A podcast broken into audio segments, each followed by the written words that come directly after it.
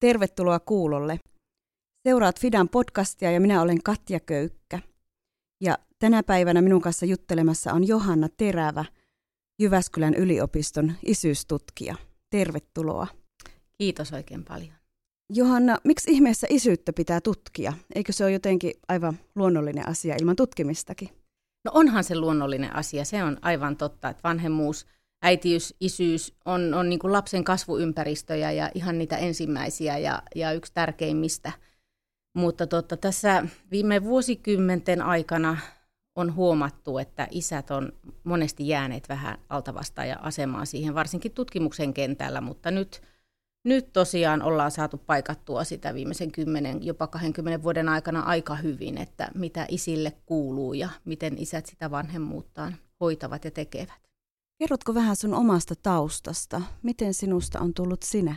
Joo, no mä oon a- alun perin vaasalaistyttö sieltä ydinperheestä kotoisin ja tuota, pohjalaisisä, ruotsalais, äh, su- suomalaisruotsalainen äiti ja sieltä, sieltä käsin tosiaan lähdin sitä omaa kasvuani ja elämääni eteenpäin. Sitten tuota, äh, jos ajatellaan, että mikä sitten oikeastaan suuntas sitä omaa elämääni eteenpäin, oli tietysti tämä lapsuus ja oma, omat vanhemmat, mutta sitten tämä, että lähdin opiskelemaan lastentarhaopettajaksi Tampereelle jossain vaiheessa ja siellä oikeastaan löytyi sitten semmoinen kiinnostus sen, oikeasti sen lapsuuden, lapsen kasvuympäristöjen tutkimiseen ja, ja tota niin, sitä kautta oikeastaan sitten se vanhemmuuskin tuli hyvin niin kuin läheis, läheiseksi ja lähelle omaa sydäntä. Miltä se vanhemmuus näyttää tutkimusten valossa tänä päivänä, tämän päivän Suomessa? Suomessahan se näyttää aika hyvältä. Et toki niin kun sit se, se kirjo on aika suuri, ja kaikilla ei mene hyvin, mutta semmoinen pääosin, jos ajatellaan Suomea ja verrattuna moneen muuhun maahan, niin Suomessahan ollaan varsin tasa-arvoisia ja, ja se pyritään tämmöiseen jaettuun vanhemmuuteen ja sitoutuneeseen vanhemmuuteen ja puhutaan tämmöisestä sitoutuneesta isyydestä. Eli se on semmoinen tavallaan ideaali ja ihanne, mihin pyritään ja voi sanoa, että melkeinpä kaikki tunnistaa sen ja tietää, että mitä se on semmoinen hyvä vanhemmuus. Mutta toki sitten se skaala, että sen sisällä – voi olla aika isoki, isoki kirjo sitä vanhemmuutta. Mitä se konkreettisesti on hyvä vanhemmuus tai sitoutunut isyys ihan arjessa? Miten se näyttäytyy? No voi sanoa, että tämmöinen vastuullinen isyys, sitoutunut isyys, niin se voi jakaa oikeastaan ihan siihen semmoiseen vuorovaikutukseen, että lapsella ja isällä on lämmin vuorovaikutussuhde. Eli semmoinen jokapäiväinen läsnäolo, kysytään mitä kuuluu ja, ja miltä ruoka maistuu ja hoidetaan ne arjen perustoiminnot ja siinä jutellaan ja keskustellaan ja höpötellään ja kasvatetaan toinen toisiaan. Ja sitten tietysti tähän liittyy tämä emotionaalinen suhde, että tavallaan se tunnesuhde on olemassa, että molemmat välittää toisesta ja rakastaa toinen toistaan. Ja se näkyy tietysti sitten arkipäivässä ja jokapäiväisessä toiminnassa siinä lämpönä toisen huomioimisena ja kuuntelemisena ja ja tota, sitten tietysti tämmöinen niin kuin ihan perusresurssien turvaamisena, eli elinehtojen ja, ja lapsen turvallisuuden huomioimisena. Ja varsinkin isillä tämä tulee vahvasti esille edelleen tällaisena taloudellisena huolenpitona, että vaikka ajatellaan, että se pikkuhiljaa on väistynyt molemmat, Suomessa tänä päivänä molemmat vanhemmat käy pitkälti töissä, äidit ei ole, ei ole välttämättä siellä kotona niin pitkään, niin kuin joissakin muissa maissa – niin tota, edelleen näyttää siltä, että isi, isät kokevat semmoista ehkä vähän vahvempaa vastuuta siitä taloudesta, perheen taloudesta kuin äidit. Ja ehkä se myös sitten rasittaa sitä, sitä isää osaltaan, koska siihen on tullut tämän tämmöisen taloudellisen vastuun rinnalle niin paljon muita velvoitteita ja vastuita, mitkä isä, mitä isä haluaa hoitaa siinä perheessä. Voiko ajatella niin, että jos on vaikka työtön isä, niin hän kokee huonomuutta nimenomaan just siinä isyydessä, jos hän ei pysty ruokkimaan perhettä? Näin voi käydä, joo. Et toki ei se aina ole näin, että tutkimuksetkin on aina, jo, jo, aina tietyn porukan niin kuin tutkimuksia ja, ja keskivertoja, mutta tota, voisin hyvin ajatella, että nä, näin käy. Et sitten, ellei osaa tavallaan ja kykenee ja näe sitä isyyden merkitystä ehkä laajemmin mm. ja, ja sit sen merkitystä niin kuin vähän syvemmin ja, ja toiselta, nä, toisesta näkökulmasta, mitä tänä päivänä uskoisin jo aika pitkälti osataan tehdä. Mm. miten isyyttä tutkitaan? Tutkitaanko sitä jotenkin lasten kautta, äitien kautta vai isien kautta vai jotenkin yhteiskunnallisesti laajemmin? Mitä, mitä se isyystutkimus on? No se on just kaikkea tätä, mitä sä sanoit. Eli tota, voidaan lähteä ihan sitä kokemuspohjan kautta, mikä on ollut ehkä oma, oma semmoinen kiinnostuksen kohda ja vahvuus, että mitä, mitä isät itse kokevat, minkälaisia isiä he ovat, minkälaista isyyttä he haluavat toteuttaa, minkälaisia, mitä he kertovat lapsestaan, mitä he kertovat arjestaan, tunteistaan, isäksi tulostaan. Että nämä on ehkä niitä, mitä itse olen tutkinut. Mutta sitten myöskin on yhtä, yhtä tärkeää on tietää, että mitä lapset ajattelevat isästään, äidistään, perheestään, arjestaan, että sitäkin on päässyt tekemään. Mutta myöskin totta kai, että mitä niin kuin näiden isien puolisot, mikä heidän niin kuin näkemys siitä perheen kokoonpanosta, siitä vanhemmuudesta on rooleista.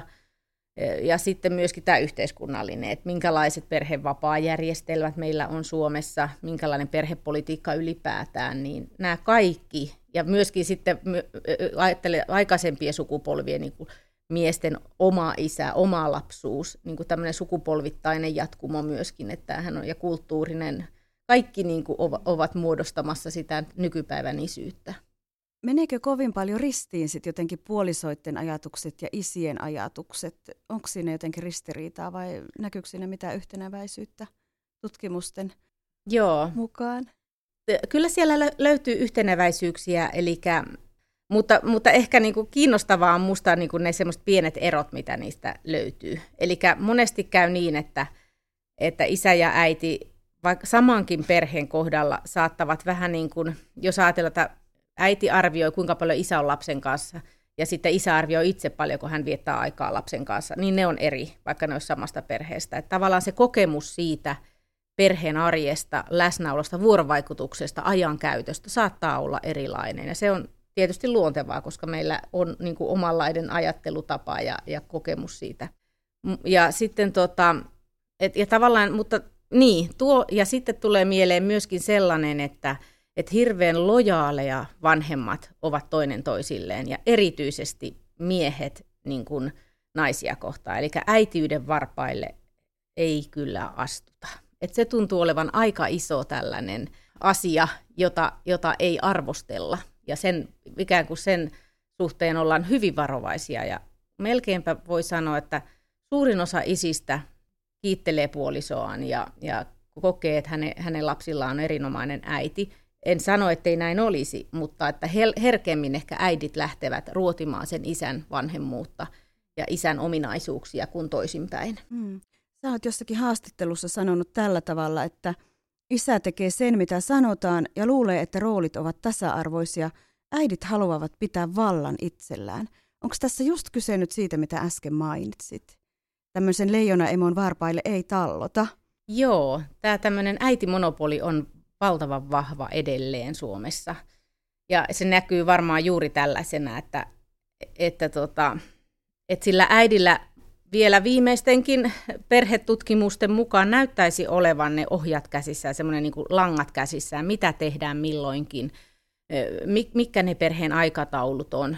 Ja mitä, mitä milloinkin syödään? Ja kuka käy kaupassa? Ja kuka kuskaa lapset harrastuksiin – että tavallaan että, että se aikataulu ja vastuu saattaa olla äidillä, mutta isät on koko ajan mukana ja isä on niin kuin siinä arjessa, että enää harvemmin on niitäkin toki niitä perheitä, joissa isä on täysin niin kuin toisaalla eikä osallistu siihen arkeen.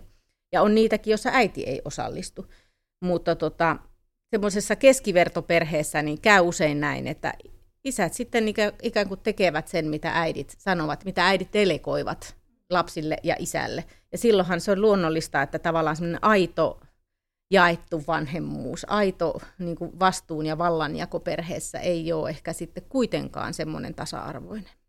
Toisaalta äidit myös on aika uupuneita välillä, että onko tässä jotenkin se salaisuus, että Joo. vähempikin riittäessä, hei isä on siinä olemassa ja rinnalla, jos on tämmöinen perhe, jossa molemmat ovat paikalla. Joo, tämä on minusta hyvä kysymys, että ehkä äitien – äitien tulisikin rohkaista vähän itseään, että okei, mä lähden kirjastoon, mä lähden, mä lähden käymään toisella paikkakunnalla tapaamassa vaikka ystävää ja jättää se isä sen lasten kanssa.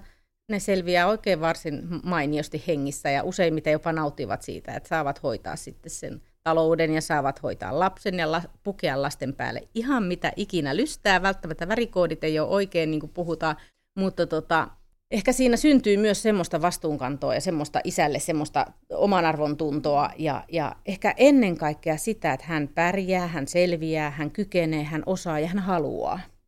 Ja sitten se, että jos se, se isä saa lapselta palautteen, että tota kaikki menee hyvin ja hän, hän on tyytyväinen ja lapsi on ruokittu ja on tyytyväinen elämäänsä, niin mikä sen parempaa, että, että ehkä mun mielestä jokaiselle vanhemmalle tulisi suoda se semmoinen tunne siitä, että hän on tälle lapselle se ainut oikea vanhempi.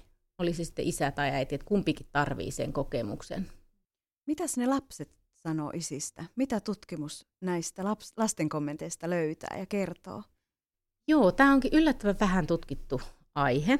Eli vaikka varhaiskasvatustieteen oppiaineissa minäkin on, niin aika vähän sitä on tutkittu. Että nyt juuri pyörittelen semmoista aineistoa, ihastuttavaa aineistoa, jossa on lasten maalauksia, piirustuksia ja tarinoita isistään. Ja, ja siellä kyllä näyttäytyy hyvin moninaisena se isyys.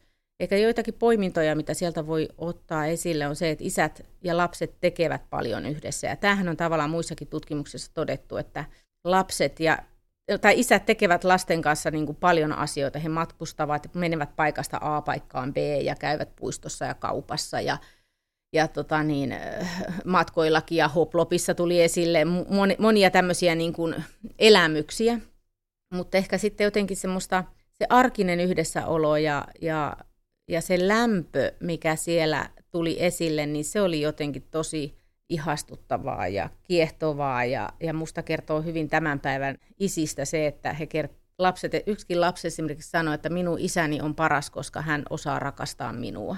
Että jotenkin, että he nimeää myös sen rakkauden tunteen ja he kokee, että heillä on vanhemmat, jotka rakastaa heitä.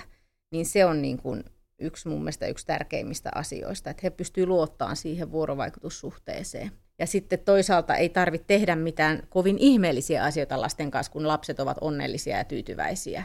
Että se on, että isä rakentaa mun kanssa maailman korkeimman leikotornin tai antaa maailman kovimmat vauhdit keinussa. Eli nämä on niin semmoisia arkipäiväisiä asioita, mitä varmasti niin kuin suurimmalla osalla vanhemmista on mahdollisuus toteuttaa. Mm. Näyttää siltä, että isyystutkijalla on semmoinen näköalapaikka koko yhteiskuntaan. Joo, välillä tuntuu kyllä kauhean niin kuin etuoikeutetulta, että pääsee juttelemaan ihmisten kanssa, keskustelemaan heidän elämästään ja kuulemaan monenlaisia tarinoita niin, niin kuin vähän eri, eri, niin kuin eri paikalta katsottuna. Että täytyy sanoa, että tämä ammatti on kyllä hyvin, hyvin niin kuin valittu, jos sitä nyt valinnaksi voi sanoa, mutta tuota, kyllä täytyy, ty- tykkään työstä. Mm. Joo. Mikä on isän merkitys yhteiskunnassa? Isän merkitys on valtavan suuri. Että jos ajattelee, ajattelee niin yhteiskunnallisesti isyyden merkitystä, niin sehän on, on niin kuin tulee ennen kaikkea sitä kautta, että isä on osa sitä perheyksikköä. Se on osa sitä tota niin, lapsen elämää ja rakentamassa ja turvaamassa niiden tulevien tai niiden lasten tulevien toivojen niin kuin elämää. Ja, ja toisaalta sitten isän merkitys näkyy lapselle valtavan suurena. Eli nimenomaan tämä oli minusta hyvä, että toit esille tämän isyyden merkityksen, koska tätä on tutkittu viime aikoina entistä enemmän. Ja kansainväliset tutkimukset tuo esille tämän isyyden ja isän ja nimenomaan tämmöisen sitoutuneen isyyden merkityksen lapsen elämälle – että tällaiset lapset, jotka ovat saaneet nauttia tämmöisen läsnä olevan, arjessa mukana olevan sitoutuneen isän niin kuin kanssa elämisestä, niin he ovat, näyttää, että he ovat paljon niin kuin paremmin voivia. Heillä on sosiaaliset taidot aika hyvät. Heillä, heidän kouluttautuminen näyttäytyy niin kuin pidemmälle, että he ovat kouluttautuneempia kuin vertaisensa. Heillä on kielelliset taidot aika hyvät, ongelmanratkaisukyky on aika hyvä – ja nämä taas tulee tavallaan arjessa esille semmoisissa asioissa, että isät monesti haastaa lapsia vähän enemmän kuin, kuin sitten äidit. Eli he ei päästä ehkä niin helpolla, ne ei tee ehkä lapsen puolesta asioita, vaan haastavat heitä tekemään sen itse ja miettimään, ratkaisemaan asioita itse. Ja myöskin sitten, että isät lukevat paljon lapsilleen, mikä näkyy tämän kielellisten niin kuin sanavaraston lisääntymisenä ja näin poispäin. Mutta myöskin sitten niin kuin emotionaaliselta ja tämmöiseltä psyykkiseltä kannalta, niin nämä lapset, jotka ovat olleet isänsä kanssa ja, ja tavallaan joiden isät haluavat satsata siihen lapseen ja siihen vuorovaikutussuhteeseen, niin he voivat paremmin. Ja he on, tota, niin, heillä on ehkä vähemmän masennusta, heillä on vähemmän neuroottisuutta, vähemmän väkivaltaisuutta, ehkä murrosiassa on, on vähemmän tämmöistä niin kuin alkoholihuumekokeiluja ja näin poispäin, että tämmöiset isot mittavat mm. tutkimukset mm. nimenomaan puhuu niin kuin tällaisten puolesta. Ja tietysti puhumattakaan isyyden merkityksestä isälle itselleen.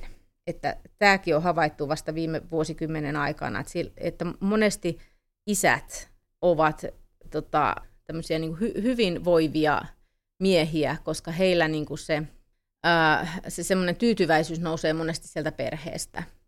Että he ovat niin kuin psyykkisesti, fyysisesti ja sosiaalisesti paremmin voivia kuin vertaisensa. Ja tässä yhteydessä täytyy sanoa, että välttämättä se isyyshän ei ole aina biologista isyyttä, vaan se voi olla sosiaalista isyyttä, se voi olla uusperheisyyttä, se voi olla puolison niin kuin, lasten tai kummilasten ikään kuin tämmöistä miesvanhemmuutta. Se voi olla naapurin lasten kanssa touhuamista, että tavallaan että se miehen malli ei välttämättä, tai se ei välttämättä aina ole sitä semmoista niin sanottua biologista tai sosiaalista isyyttä. Että, että se, se on niin kuin moninaista. Ja tuo on varmasti hyvä viesti semmoisille perheille, jossa se isä ei välttämättä asu saman katon Joo. alla. Tai nyt paljon meidänkin maahan on tullut maahanmuuttajia, joiden lasten isät on jossakin. Ihan totta, joo.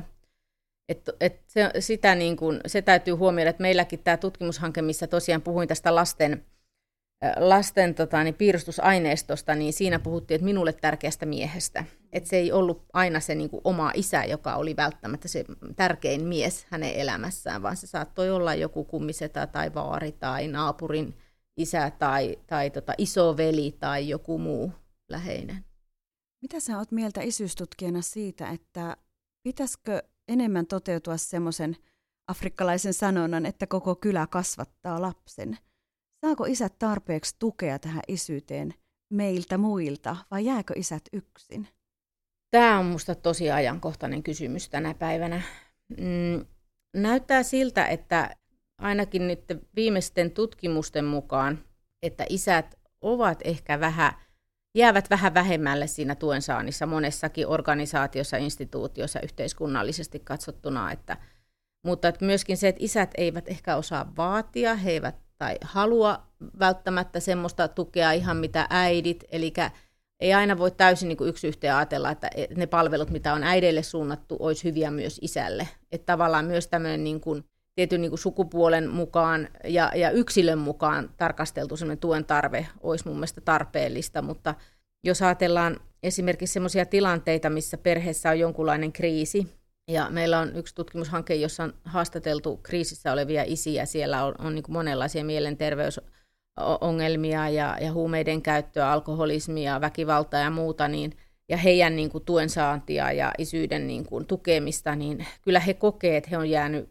paikoittain liian vähälle. Että tavallaan he joutuu monesti taistelemaan ehkä sen tiensä eri tavalla läpi kuin äiti. Että, että siinä mielessä mun mielestä täytyisi niin kuin monessakin kohdin miettiä, että mikä, miten, me, miten me tarjotaan isälle tällaista tukea ja mitä nämä isät haluaa. Että jotenkin se on, se on vähän niin kuin kahden kauppa, mutta että myöskin kannustaisi niin kuin isiä itse, että hakekaa ja, ja sitten toisaalta voi, kuulee niitä tarinoita, on haettu, mutta että jotenkin ei, ei niin kuin löydy tai ei, ei, heitä ei kuunnella tai että se menee, äiti menee ohitse aina. Että tämä on varmaan semmoinen asia, mitä tulevina vuosina ja vuosikymmeninä tullaan perkaamaan ja tutkimustietoa myöskin tästä tarvitaan mm. lisää. Onko tämä meidän yhteiskunta jotenkin liian tätikeskeinen ja naiskeskeinen, että kaikkialla naiset hoitaa asiat ja naiset on päiväkodessa suurin tämmöinen työryhmä ja johtuuko se jotenkin siitä, että miehet ei sitten hae apua myöskään sen takia, kun siellä ei ole välttämättä se mies asiantuntijan roolissa auttamassa? Se voi johtua paljolti myöskin siitä, että niin kuin sanoit, että se on naisvaltaista tämä hoiva-ala ylipäätään. Mutta mistä tämä sitten johtuu? Että miksi me ei saada miehiä sinne, niin kuin mäkin mietin, me koulutan lastentarhaopettajia ja kastustieteen, varhaiskastustieteen maistereita, eli miksi, miksi me ei saada pysymään ikään kuin, miksi me ei saada koulutuksen tarpeeksi miehiä ja pysymään heitä alo- aloilla. Tämä on tietysti yhteiskunnallinen ongelma, ja mm. tästä tulisi puhua enemmän, saataisiin palkat kuntoon, saataisiin ennen kaikkea se arvostus kuntoon, mikä kuuluu niin kuin pienten lasten kanssa töitä tekeville. Ja tietysti semmoinen justin tämmöinen niin naisvaltaisuus, että ja puhuttiin tästä äitimonopolista, että on vaikea ehkä niin valtavan organisaation ja äitikeskeisyyden rinnalla lähteä kapinoimaan. Että se siinä helposti saa niin sanotun hankalan isänmaineen ja vielä sitten se, että ei, isät ei halua, että niin lapset kärsii siitä mitenkään. Että on tarinoita, on tarinoita kuullut monissakin haastatteluissa, missä niin kuin sitä polkua on lähdetty tallaamaan ja on, on viety eteenpäin, on kriittisesti suhtauduttu ja ka- kapinoitu sitä vastaan, mutta että sitten ehkä jossain vaiheessa tulee niin tyrmätyksi, että ehkä sitten on helpompi väistyä ja myöskin lapsen edun kannalta, että sitä ei riitauta tilannetta liikaa. Mutta tässä, tässä mun mielestä meidän jokaisen, niin kun, joka tekee töitä, niin tulisi, me, meidän tulisi huomioida monessa kohdin niin molemmat vanhemmat, ei vaan toista. Ja se, se tulee esimerkiksi, esimerkiksi sellaisessa tilanteessa, jossa päiväkodissa aina yritän ohjeistaa opiskelijoita siinä, että jos on vaikka perhe, jossa vanhemmat ovat eronneet ja jo lähtee viestejä kotiin, niin täytyy aina muistaa lähettää viestit molemmille vanhemmille, eikä olettaa, että se menee esimerkiksi äidin kautta isälle viesti jostain tapaamisesta tai keskustelusta tai kevätjuhlasta tai mistä ikinä on kyse, niin että se täytyy olla meidän niin kuin ammattilaisten hallussa sitten tällainen niin kuin tasapuolisuus siinä. Minkälaista tukea isät sitten ovat toivoneet, tai nouseeko tutkimusta, tutkimuksista jotakin vinkkejä, että mitä ehkä isät tarvitsisi enemmän? Tätä ollaan kysytty ja tähän on hirveän vähän saatu vastauksia. että tämä, on, tämä on ehkä sellainen asia, että isät ei oikein itsekään tosiaan niin kuin että rohkene, eivätkä osaa vastata tähän, että mitä kaikkea he haluavat, kun ei sitä oikein ole ollut tarjolla. Ei ole jotenkin sitä peilauspintaa, mihin niin kuin verrata. Mutta ehkä se, mikä tulee esille ihan meidänkin tutkimusten kautta, on se, että isät haluavat, heitä, että heitä kohdellaan niin kuin ihmisenä, että ihan niin kuin vertaisena. Että vaikka olisi ongelmia minkälaisia siinä perheessä, niin he haluavat lapsen parasta – ja, ja tavallaan saada näkökulmia ja tukea siihen, että miten tästä tilanteesta päästään eteenpäin. Ei niin, että siinä arvotettaisiin sitä ihmistä tai arvosteltaisiin sen isän toimintaa, vaan, vaan että nyt mietitään yhdessä ihminen ihmiselle, että miten tämä tilanne ratkaistaan. Ja, että ehkä sellaista tasapuolisuutta ja kuuntelemista ja näkemistä, niin se on ehkä semmoinen, mitä isät toivoo. Mitkä on suurimmat haasteet tämän päivän isyydelle ja isille?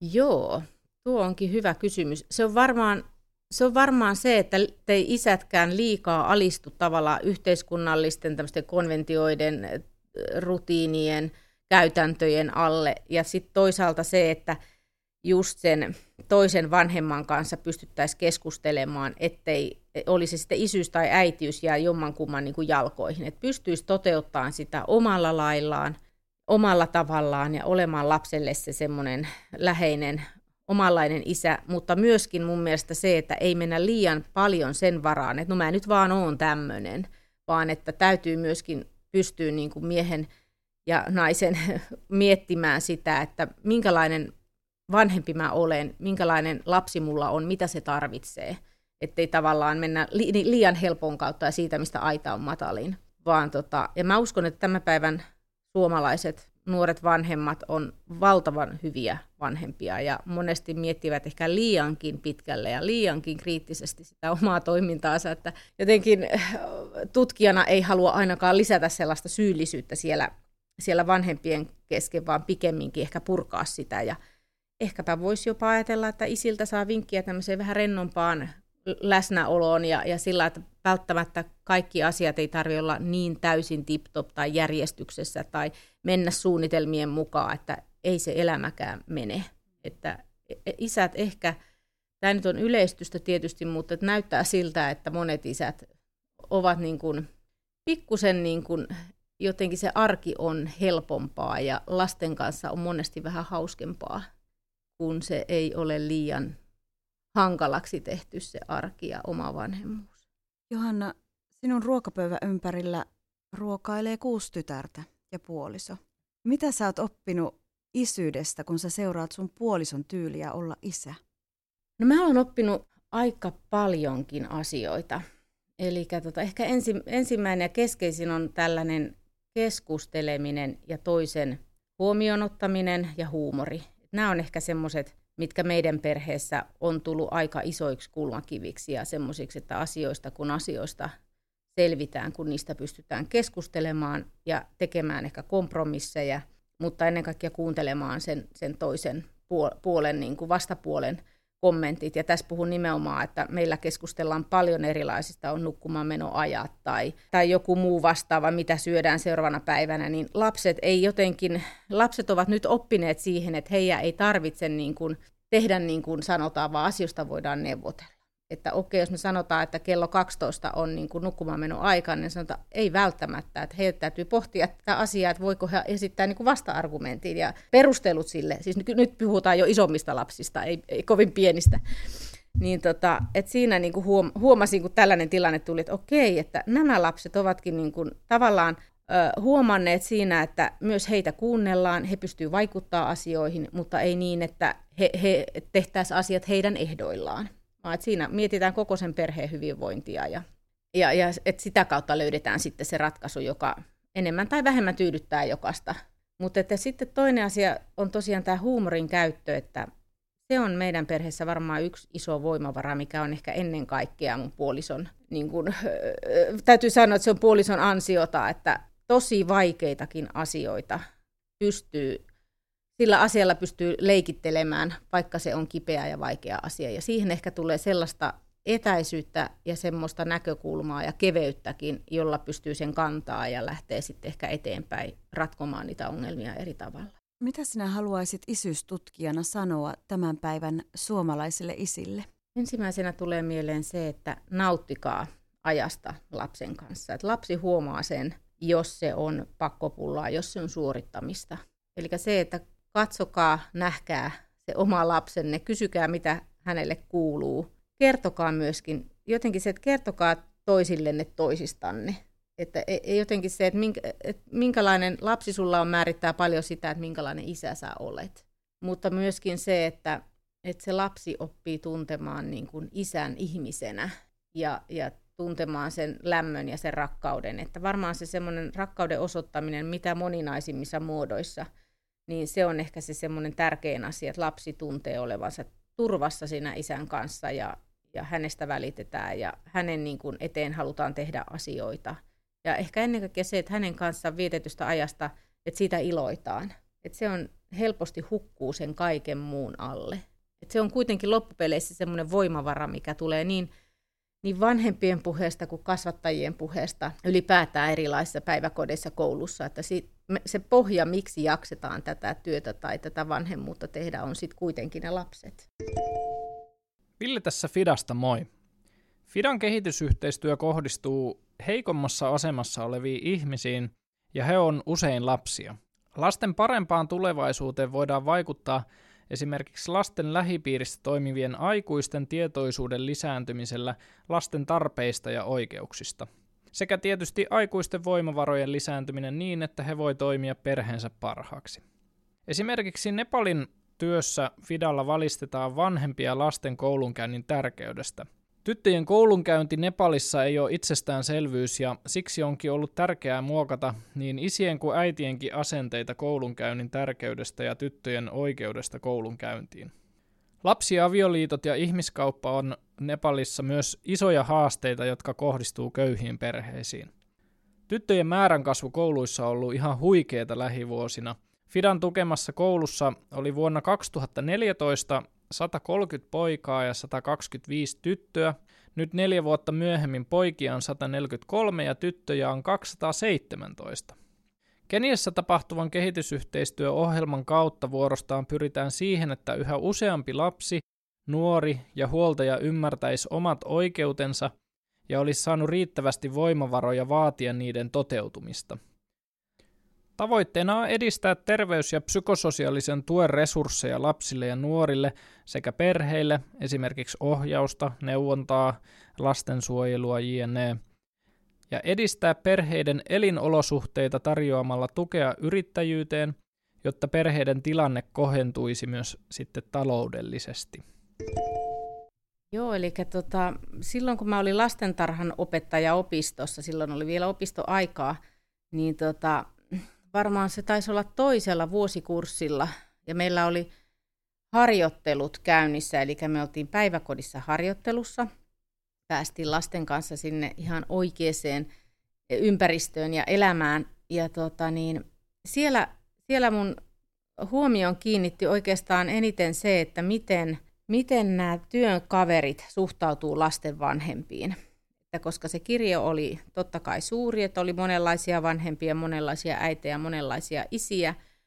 Ja tota niin, mutta että sitten eräänä iltapäivänä, kun yhtä lasta oltiin hakemassa, ja oli tämä lapsen äiti hakemassa, hakemassa lasta, ja hänelle sitten tämä mun kollega sanoi, että, että seuraavaksi päiväksi tarvittaisiin sitten kurahousut, että nyt rupeaa olemaan sateinen syksyinen keli, että jos toisitte tänne päiväkotiin koti, kotiin sitten kurahousut, niin ei niin sitten kurastu nämä lapsen vaatteet. Ja äiti oli tosi jotenkin hämillään ja, ja, ja tota, niin sanoi, että ei hänellä ole mitään hajua, missä on kurahousut, että sitä täytyy kysyä kyllä isältä, että lapsen isältä, että se hoitaa nämä tällaiset vaateasiat, että en minä tiedä. Ja no minä kysyn kotona sitten ja ja tota, niin siitä ne sitten lähti kotiin äiti ja lapsi, mutta se oikeastaan se kiinnostavin oli sitten se, että mitä syntyi sen jälkeen tämä keskustelu siellä, siellä ikään kuin päiväkoti-ihmisten kanssa, koska tota, siellä hirveästi lähti pohtimaan sitä, tai kuulin, kuinka työkaverini lähti pohtimaan sitä, että minkälainen, minkälaiset vanhemmat oikeastaan tällä lapsella on, että, että onpas kummallista, että äiti ei tiedä, missä on lapsen kurahousut, että onkohan siellä perheessä kaikki hyvin, ja että onpas siellä upea ja mahtava isä, jossa isä tietää, missä on niin kuin lapsen vaatteet ja on huolehtinut kuravaatteet paikalleen ja puhtaaksi se, ehkä sitten sinne kaappiin, että, että aivan mahtavaa, että, että on tällainen isä, että näitä ei kasva joka puussa. Ja siinä meni niin kuin joku hetki ennen kuin mä jotenkin ymmärsin, että mistä tässä on nyt kyse, koska se ärsytti ja se raivostutti ja hämmensi myös minua sitten ihan hirveästi. Et, että jotenkin asetetaan ensinnäkin niin kuin se äiti semmoiseen asemaan, että siinä on nyt joku ongelma, jos se äiti ei juuri nyt tiedä, missä lapsen vaatteet on, ja sitten toisaalta asetetaan isä semmoiselle jalustalle ja suurin piirtein kruunu laitetaan pää, päähän, että kun hän on niin valtavan hyvä isä, kun hän tietää tämmöisen arkipäiväisen asian. Eli sieltä oikeastaan lähti sitten semmoinen kiinnostus, että mitkä nämä roolit oikeastaan perheissä voi olla ja mitä me kulttuurisesti ajatellaan minkälaiset niiden pitäisi olla. Minkä verran isyys on kulttuuriin sidonnainen asia vai keskustellaanko me itse asiassa hyvin tämmöisestä globaalista asiasta, kun puhutaan isyydestä ja isyyden ilmiöistä? Kyllä me paljon puhutaan ihan tämmöisistä globaaleista yli, yli valtakunnan rajojen ja ma- maiden rajojen ja maan, ja maan osienkin rajojen, mutta on myöskin hyvin paljon tämmöistä kulttuurisidonnaista. Ihan jo se, että miten asioista puhutaan kuten on paljon puhuttu tästä tunteiden jakamisesta, tunnepuheesta, niin se, että kuinka paljon esimerkiksi näkyy tuolla torilla ja turuilla tällaista niin kuin myrskysää tota niin, puhetapaa tai, tai lapsia halataan ja suukotetaan tai lapsia jopa tukistetaan ja, ja tota niin, että se tavallaan semmoinen tunteiden näyttäminen ja myös se kasvatuksen ikään kuin näyttäminen muille, niin kyllähän se on erilaista eri paikoissa. Että jos ajatellaan Suomessa, niin onhan se aika hillittyä ja täällä pyritään keskustelemaan asioista ehkä ei niin samalla tavalla kuin jossakin ehkä Välimeren maissa enemmänkin sitten näytetään niitä tunteita räiskyvämmin ja, ja saatetaan huutaa mennen tullon lapselle ja se ei ole mitään muuta kuin kaikella rakkaudella tehty. Ja täällä se saatetaan ottaa ehkä sitten enemmänkin semmoisena, että isä huutaa mulle ja se on pelottavaa. Ja että, että se, että miten sä sen teet ja minkälaiseen kulttuuriin sä oot kasvanut, niin totta kai se niin kuin on valtava iso osa sitä. Mutta jotenkin se, että kaikille on yhteistä se, että se, on, että se suhde isän ja lapsen välillä on niin kuin, parhaimmillaan se on aito ja se on välittävä. Ja se, että kyllä vanhemmat haluaa lapsilleen hyvää. Mä en ole vielä kuullut yhdenkään vanhemman sanonut, sanovan, että se olisi jotenkin yhdentekevä tai hän ei välitä lapsestaan. Että sitten on monesti paljon isommista ongelmista kyse kuin vaan siitä vanhempi-lapsisuhteesta. Jos sä mietit tulevaisuutta, niin mitkä siellä voisi olla suurimmat uhkat jotenkin toteuttaa tätä hyvää isyyttä, mistä nyt on keskusteltu? Tämä on tietysti klisee nyt tämä ajankäyttö, mutta pakko se on ottaa esille. Kyllä kun lasten puheessakin tulee esille se, että, tähän, että se mitä lapset toivoo isältään, niin on se, että isällä ei olisi niin kiire. Tai isä kerkeisi vastata mun kysymyksiin tai että isä katsoisi välillä muakin kuin silloin se tietokone.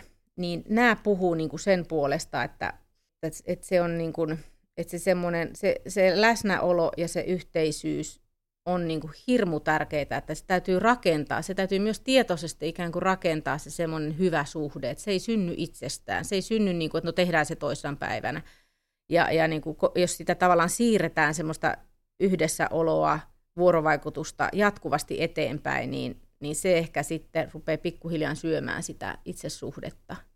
Miten sä auttasit tai neuvosit tulevia isiä valmistautumaan isyyteen? Nouseeko tutkimuksista jotakin tämmöistä ihan konkreettista vinkkiä? Huolimatta siitä, että meillä on valtava hyvä neuvolaverkosto, mutta että mitä muuta? Joo. Tähän oikeastaan ensimmäisenä tulee mieleen se, että isäksi tulon polkujahan on moninaisia ja monenlaisia, että ei ole vain yhtä isä, isäksi tulon niin kuin tämmöistä ka- kaarta tai polkua, mutta se, mikä niin kuin yhdistää ehkä tämmöistä sitten siitä, sitä, että is, isyydestä nautitaan ja isänä halutaan olla, on se, että, että, halu, että täytyy miettiä niin kuin jo ennen sitä raskautta, että olisiko minusta isäksi ja haluanko minä tulla isäksi jonain päivänä. Toki sitten se elämä saattaa yllättää ja, ja voi olla, että se yllätysraskaus onkin käsillä ja sitten huomata, että tämä ei mennytkään ihan niin kuin piti. Ja, mutta että sitten taas niistäkin tarinoista löytyy helposti se toinen puoli ja, ja sitten isät monet ovat kertoneet, että tämä oli itse asiassa tärkeintä ja parasta, mitä hänelle on sattunut. Mutta että jotenkin se, että isäksi tullaan niin monenlaisista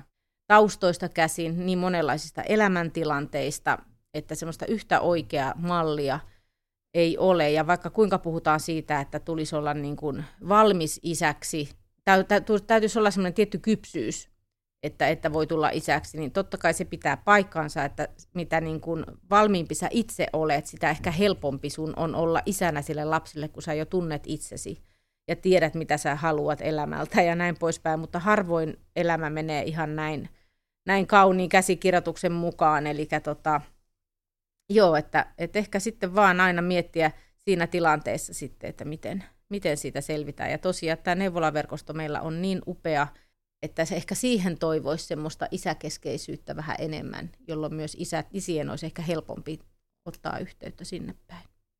Nouseeko tutkimuksista jotakin vinkkejä näille yhteiskunnan palveluille, että mitä erityisesti isille pitäisi olla, vaikka nyt siellä neuvolassa, jossa hyvin paljon niin kuin, tutkitaan äidinvointia ja vauvanvointia, mutta että jääkö isä sitten vähän altavastaajaksi siellä? Tämä on valtavan kirjavaa tällä hetkellä. Eli toi on ihan totta, että monet isät kokevat, varsinkin neuvolassa, että he jää, he jää niin kuin kakkoseksi. Heitä ei välttämättä huomioida tai heitä ei niin kuin osata edes huomioida. Että vähän ehkä kun se on naisvaltainen tämä henkilökunta, niin ehkä naisetkin varoo tosiaan kysymästä isältä niin sanottuja hankalia kysymyksiä. Et esim, tähän täytyy tähän väliin kertoa semmoinen pieni tarina siitä, kun olen ollut kouluttamassa tota, terveydenhoitajia, ja sieltä eräs terveydenhoitaja kysyi silmät pyöreänä, että onko ihan totta, että, että hän voisi kysyä tuoreelta isältä, joka tulee puolisonsa ja pienen vastasyntyneen kanssa siihen neuvolakäynnille, että, että hän voisi kysyä, miltä nyt tuntuu. Että hänelle on opetettu, että isiltä ei sellaista saa kysyä, että he hämmentyy vaan ja siitä tilanteesta tulee kauhean epämukava. Niin tota, mulla on ihan päinvastainen kokemus omien tutkimusten mukaan, että kun on paljon jututtanut isiä, niin tota, kyllä isät kertoo ja haluavat kertoa kokemuksistaan ja ennen kaikkea niin semmoisista tunnekokemuksistaan, mitä isyys nyt on pullollaan kun vaan heille antaa. Ehkä se tärkeintä on, että he, heille on semmoinen tila ja paikka. Eli siinä neuvolakäynnilläkin, jos oikeasti semmoinen hetki, että hei nyt on niin kuin sinun hetki ja nyt mä haluan kuunnella, mitä sulle kuuluu ja miten sä oot kokenut ja olisiko sulla kysymyksiä. Että se ei mene sillä niin puolihuolimatta, että ai niin, olisiko sulla jotain. Että siinä tilanteessa välttämättä ei oteta sitä tilaa. Mitä tuntemuksia siellä isillä on sitten tässä raskaus- ja pikkuvauvavaiheessa? Mitä sä olet tutkimuksiin kerännyt? No, ihan valtavan kirjon. Kaikki tunteet, mitä varmasti on olemassa, niin, niin tulevat esille siellä. Et siellä on valtavasta onnen tunteesta ihan valtavan hämmennykseen ja tuskaan ja, ja epäuskoon ja vihaankin saakka, että, että se on niin kuin iso tunnemyrsky, minkä isät kokee yhtä lailla, jos äiditkin. Ja se on semmoinen, mitä ehkä vähemmän sitä puhutaan. Että ainakin mitä isä, isät on niin haastatteluissa tuoneet esille, niin ne on ollut kauhean onnellisia ja tyytyväisiä siitä, että, ah, että, nyt, että onko nyt tosiaan semmoinen hetki, että nyt, nyt hän, hän niin saa kertoa oman kokemuksensa, hän saa kertoa, miltä musta on tuntunut, eikä niin, että se puoliso ikään kuin korjaa vähän siinä välissä tai ainakin selittää tarkemmin tai yksityiskohtaisemmin jonkun tilanteen, niin, niin sitten kun se tilanne ja paikka on ollut, niin kyllä sitä juttua tulee. Ja, ja nimenomaan näitä tuntemuksia. Ja, ja sitten siinäkin huomaa sen, että ei ole yhtä, yhdestä puusta veistettyä miestä tai isää, vaan se tunteiden skaala, kokemusten ja kertomusten skaala on tosi iso. Et se, missä joku kertoo semmoisen minimi tarinan siitä, että okei, että synnytys lähti käyntiin silloin, silloin ja silloin ja kertoo minuutti tarkalleen sen, niin, niin toinen saattaa lähteä, että siinä sitten itkettiin ja, ja pelättiin ja synnytettiin ja että tavallaan se, se kertomisen tapakin on valtavan monenlainen. Ja jotenkin myös se, että haluaisi sallia myöskin isille kaikki tunteet, mitä se ei ole niin kuin aina sitä iloa ja onnea ja autuutta – vaan et niin synnytyshetkellä kuin sitten, kun se lapsi kasvaa monenlaisten tota niin, elämänvaiheiden kautta, niin tulee niitä vaikeita paikkoja ja epäuskoa ja, ja tota niin, kaikkea muuta siihen, niin tavallaan se, että sekin kuuluu siihen ja myös isien on lupa näyttää niitä ja kokea niitä tunteitaan. Eikä jotenkin, mä aina yritän varoa sitä semmoista miesten lokeroimista, yhtä lailla ihmisten lokeroimista, mutta jos tässä nyt puhutaan isyydestä, että ei ole sitä, että tässä on hyvä isä ja tällä hyvä isä toimii niin kuin näin ja hyvä isä on tällainen miehen malli, vaan niitä on monenlaisia.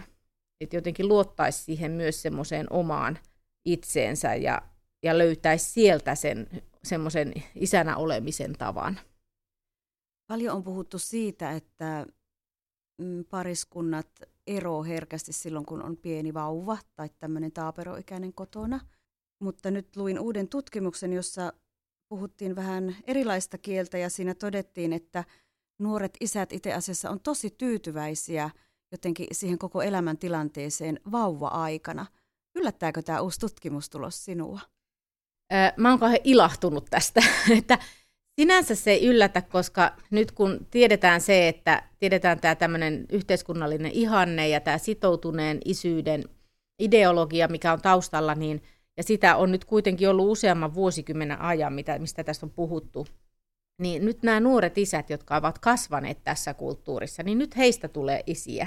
Niin ehkä se niin kuin kantaa nyt hedelmää, että, että he niin kuin tajuaa sen, että, tämä onkin itse asiassa se kohta ja se paikka, jossa he haluaa, johon he haluavat satsata, jossa he niin kuin tietoisesti haluavat olla mukana – ja jossa heitä ei niin kuin enää, enää vaan niin kuin aseteta sinne taustamuuttujaksi ja sanotaan, sun tuoli on tuolla, meetkö istuun tonne, vaan he niin kuin uskaltaa ja ottaa enemmän sitä, sitä semmoista roolia ja sitä varmuutta. He on niin kuin varmempia siinä niin oma, omassa paikassaan.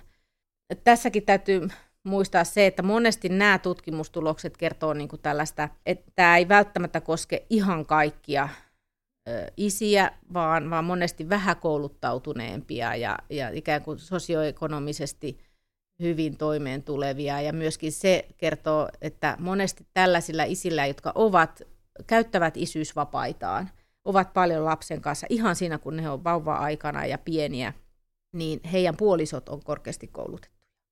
Että tavallaan se, semmoista niin puskurivoimaa sieltä on sitten, että isät jää kotiin ja semmoista tukea nimenomaan, että hei, että ilman muuta nyt on sun vuoroja. Että et siinä mielessä tulee semmoista niin kuin jaetumpaa siitä. Mikä on sinun kanta isyystutkijana tähän runsaana vellovan perhevapaa-keskusteluun? Kuinka se sun mielestä pitäisi yhteiskunnassa jotenkin taata? No, mä oon vähän niin kuin radikaalisti vaan sitä mieltä, että, että pistetään niin kuin isille ja äidille samanmittaiset, samanmittaiset kuukaudet ja jokaisella on niin kuin käytettävissä se, se, että sitten ikään kuin voisi sitten antaa esimerkiksi äidille sitä isyysvapaata tai sitä vanhempainvapaata, niin ehkä niin kuin sitä kautta saadaan oikeasti ne isät jäämään kotiin. Ja tämäkin oli ehkä vähän huonosti sanottu, että saadaan isät jäämään kotiin, vaan ennen kaikkea niin, että isät kykenevät ehkä osoittamaan sen myöskin työpaikallaan – suhteessa muihin isiin, että hei, että mulle on osoitettu nyt tämmöinen paikka ja tämmöinen pätkä tässä kotona, että mä aion käyttää sen. Ja jos se on niin kuin korvamerkitty isille, jos se on niin kuin yhteiskunnallisesti hyväksytty, niin ei siihen niin kuin kenelläkään pitäisi olla mitään sanottavaa. Ja sitä kautta ehkä niin kuin, sitten myöskin se tasa-arvoistuminen ihan sieltä vauva-perheajasta lähtee. Paljon puhutaan sodan vaikutuksesta suomalaisiin miehiin ja vielä tähän päivään. Miten tämä näkyy näissä isyystutkimuksissa? Onko sota edelleen jotenkin läsnä meissä? Ihan varmasti on. Toki sen niin kuin merkitys on siinä mielessä vähän hälvenemässä ihan näiden nuorimpien isien kohdalla, mutta kyllähän se semmoinen niin kuin, rasite sieltä näkyy, koska se näkyy näiden sukupolvittaisena, esimerkiksi tämmöisenä tunteiden näyttämisenä, tunteista puhumisena, niin se saattaa olla just yksi selitys sille, miksi tunteista ei välttämättä olla puhuttu, että siellä on se semmoinen sodan jättämät traumat ja, ja se, siihen liittyvät tunteet niin tuskallisia, että niitä on padottu.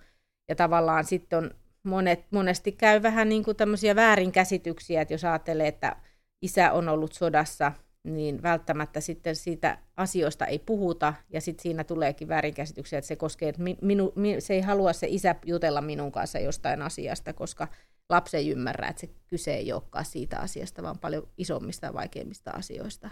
Ja tämä on tietysti sitten tällä hetkellä, kun on paljon maahanmuuttajia ja on niin kuin sota eri tavalla monenkin perheen elämässä läsnä, niin se on vaikeaa ja se on vaikeaa lapsen ymmärtää sitä asiaa. Mutta ehkä myöskin se semmoinen tietty rehellisyys lapsen kehitystason mukaan niin kuin on ehkä se tärkein, että, että ei niitä asioita voi paeta eikä niitä voi niin kuin liikaa pehmentää. Mutta tietenkin sitten on ky- siitä kyse, että minkä ikäisestä lapsesta on kyse, että mitä lapselle voi kertoa. Mutta myöskin se, että la- lapsi huomaa sen, että nämä on niinku vaikeita myöskin sille isälle itselleen ja koko perheelle. Mitä isät pelkäävät? Isät pelkää varmaan eniten sitä, että, että lapset ikään kuin, että he ei opi, niin kuin, että heidän suhde lapsiin katoaa tai kärsii tai se rakkaus suhteessa, niin kuin jos, että sitä, että lapsi ei rakasta häntä enää.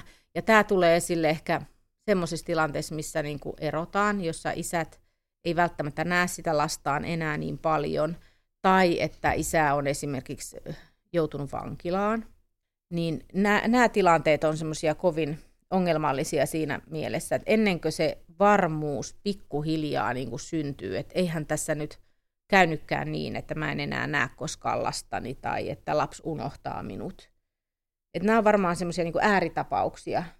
Mutta varmaan siinä sitten, sitten ihan semmoisessa normiarjessa, jos puhutaan siitä, niin pelätään sitä, että, että rahat ei riitä tai että ei pysty tarjoamaan lapselle ihan kaikkia niitä viimeisimpiä vempaimia, mitä, mitä tota, niin, on tarjolla, niin ne on ehkä semmoisia, mitkä nyt ensimmäisenä tulee mieleen niin kuin isien puheesta.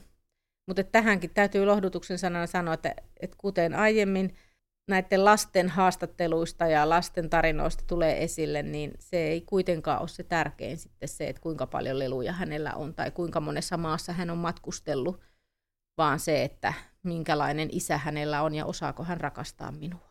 Kiitos haastattelusta.